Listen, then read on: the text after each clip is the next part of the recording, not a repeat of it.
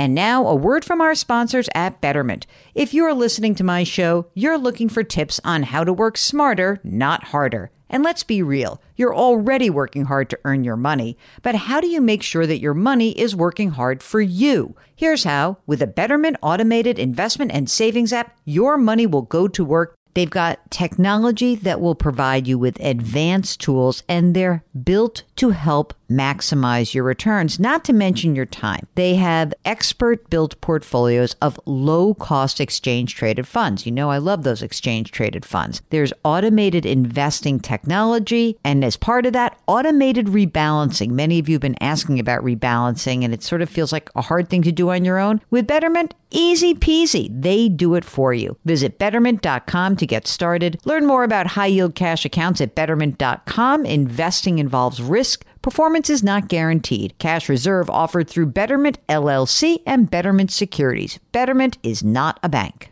With Fidelity Wealth Management, a dedicated advisor can work with you on a comprehensive plan to help you reach your wealth's full potential. Plus, you'll have access to specialists in estate planning strategies. So you're not just growing and protecting your wealth, you're sharing it. More at fidelity.com slash wealth. Investment minimums apply. Fidelity Brokerage Services LLC, member NYSE SIPC.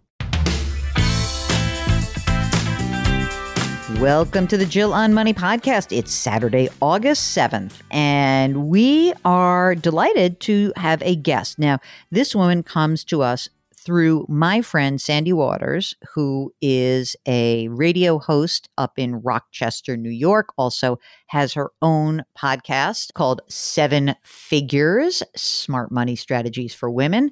And Sandy turned me on to Susan Beacham, who is the CEO of an organization called Money Savvy Generation.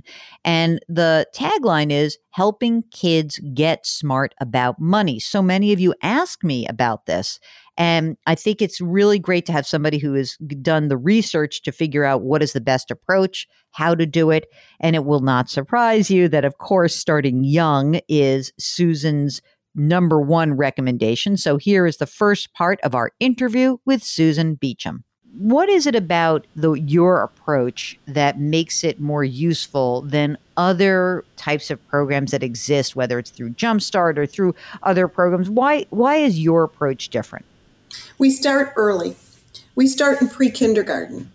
We start at a place where most people don't want to because kids in pre kindergarten, they're not readers you know, everything you teach them has to be touchable, hands on, has to be full of visual stimulation because they learn by looking at pictures.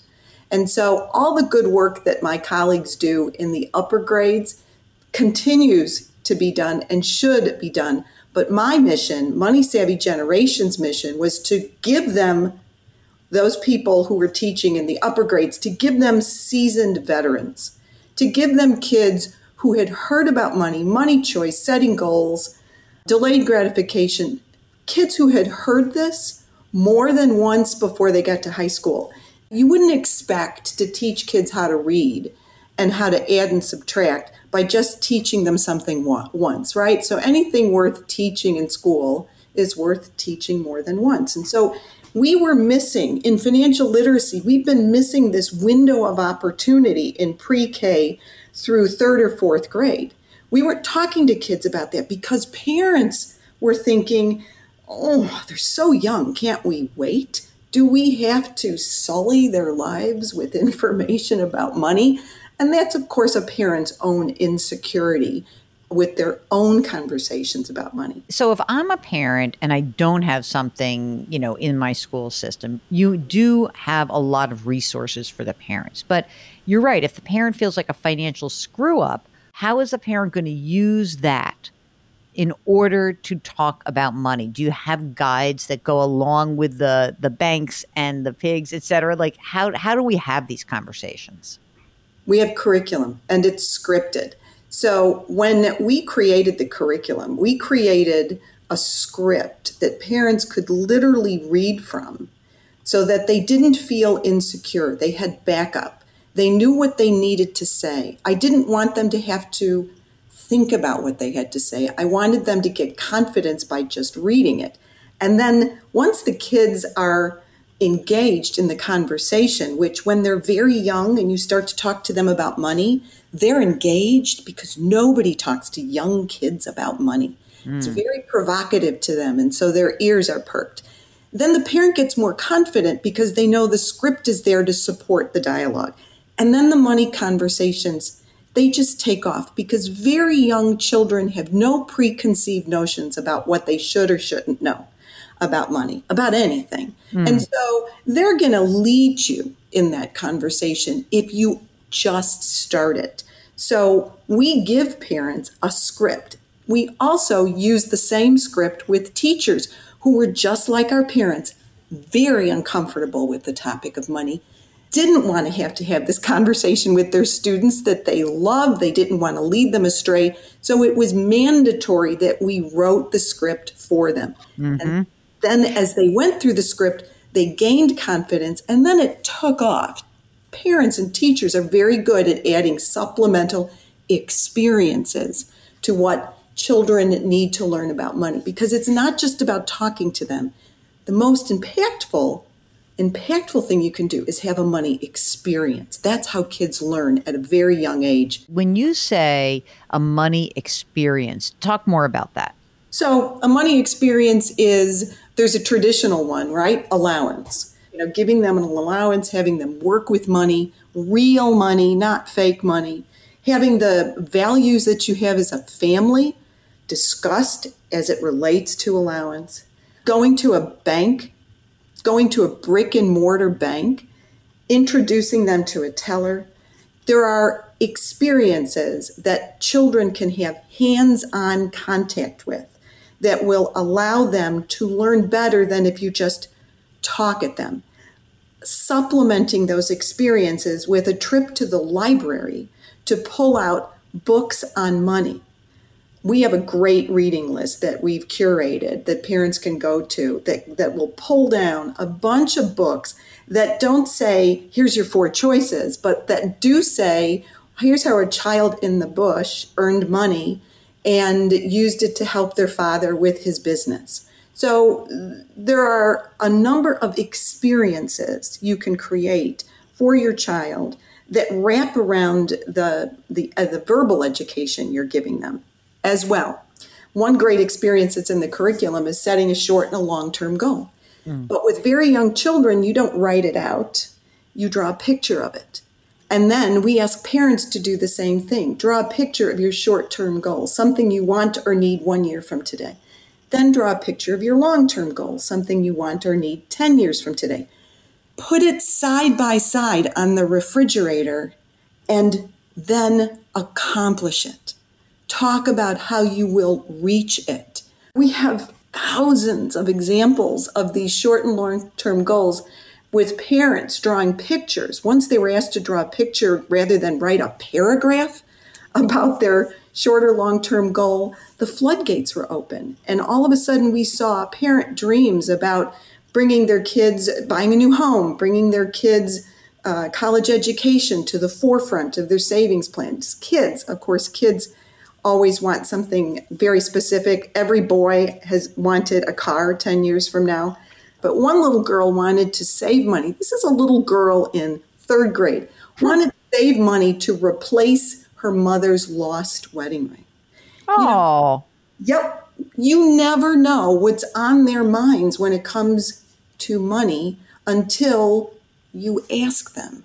And this is concrete proof and experience where the parent and the child work together. So I, I want to get your your help on a couple of different issues because I love the idea that you start so young, but so many people listening are saying, uh, I missed that boat. And if you really not had conversations with money, how hard is it to start that conversation if the kid's in middle school or high school? If they're in middle school, um, they still think you're brilliant. Right? Uh, they're still you know, 11, 12, let's face it, you are now changing attitudes. Mm-hmm. You're not shaping them. If you start very early, you're shaping. But now you're fighting a lot of noise. You're fighting everything they see in social media. You're fighting their friends, their friends' parents' attitudes. but it is worth the fight because the most impactful teacher in a child's life is the parent. That's the good news and the bad news. So we can make them financially independent or we can really screw them up.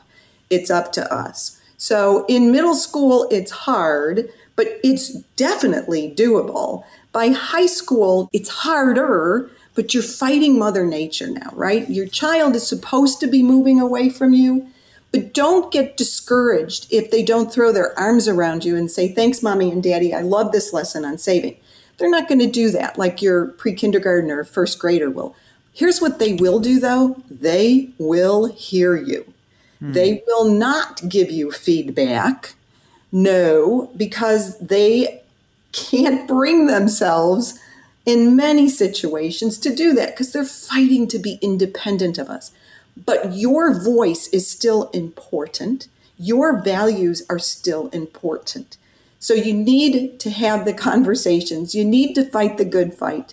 You need to give them the messages that surround your family values around money that talk about saving. I, my daughter, Allison, her first job was working in a shoe store. She was paid a dollar per pair of shoes that she sold. And then she got an hourly rate that was, I don't know, it's like $6. the beginning of summer, this was in college, first year uh, of college she took another job that paid more, significantly more. And I said, How much are you going to save? Are you going to pay yourself first? What do you mean, pay yourself first? Well, are you going to put any of that away every time you get a paycheck? Mom, I know what I'm doing. I'm working. Okay? Just let it be. Okay, mm. you got it. Okay. At the end of the summer, I took her to lunch and I said, Here's how much money you made. I wrote that down on a piece of paper. Here's how much money you made. How much did you save? She hadn't. Hmm. I said, okay, if you had taken a portion, let's just say 10% of that, every paycheck, here's what you'd have right now in your hands. I never had to have the discussion again. That, by the way, is a money experience. Mm-hmm. So, with our older children, sometimes we have to let their face hit the concrete. Mm. But if we do it, Jill, early, so high school and college, then it's much easier than when they're 30. Yeah, well, that's true. That's actually a good way of thinking about it. Like, it's not too late because it's never really too late. Even if they are 30, you're going to have to have the conversation eventually, right? Exactly. And it's just a different conversation. And you cannot expect them to embrace it. You just have to say it and you have to know when to step aside and you have to know when to listen for them to ask for help. A lot of kids go to college and ring up a lot of debt on credit cards and don't want to come home to tell you about it, and you only know about it when the interest rate has pushed them into a world that they are overwhelmed by. So, you really do in high school want to have conversations around money, and you want to be clear. If you get into trouble, come to me. This is natural. Like, talk to your kids about the money mistakes you've made. Okay, we'll have part two of our interview with Susan Beacham tomorrow. If you've got questions about how to talk to your kids about money, you can check out moneysavvy.com, but you can also just send us an email. Ask Jill at jillonmoney.com. Or if you're on our website, just hit the contact button and we would be delighted to answer your question. Don't forget to tell us if you want to come on the air live. Mark does all the hard work. Very easy. So, as always, we would like to remind you to put your hands metaphorically on someone's back. And grit, growth, grace is our mantra of 2021. We'll talk to you tomorrow.